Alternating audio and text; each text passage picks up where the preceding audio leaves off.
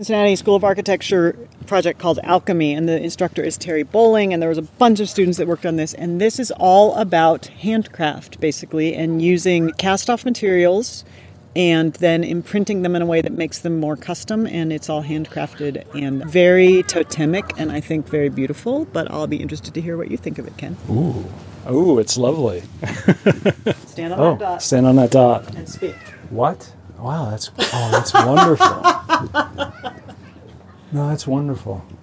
So it's uh, Rookwood pottery, and I'm wondering how this sounds because right now, what I'm hearing, because I'm standing in the center of this domed space, is my own voice reflecting back at me in a very almost vocal jam kind of way. But it's Rookwood pottery that has been cast off, so it's Rookwood tiles that were not considered good enough. They didn't make the cut, but they're being used here as very beautiful handcrafted sheathing shingles almost. Oh, so everything is, is Everything, everything is cast, off. Everything is yeah waste. It's all waste.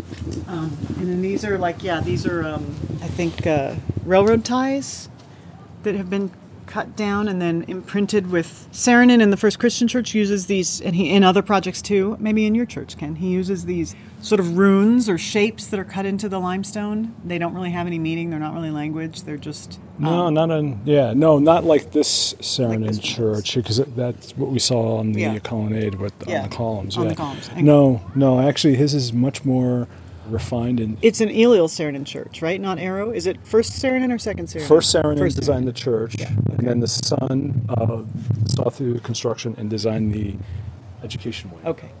So these, I can't remember exactly how it worked, but these students at Cincy somehow crowdsourced these images that are cut into the wood.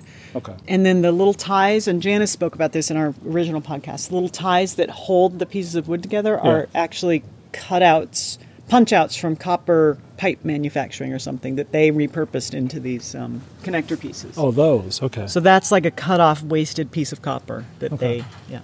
Well, it, it's interesting because it, it feels connected to a native or a First Peoples tradition. Definitely. It has that, and it, but it has a very, obviously, a modern aesthetic with the Mm-hmm. Rookwood tile. And it's not like the UK, which I don't want to compare the indelible patterns to. So it's it functions more as a, kind of a, an object unto itself. Definitely. But the Very that- that literally does- inward focused. Yeah, but the one thing that's great about it is that it, it takes into account and the sound is part of the experience, which Yeah, is fantastic. Yeah.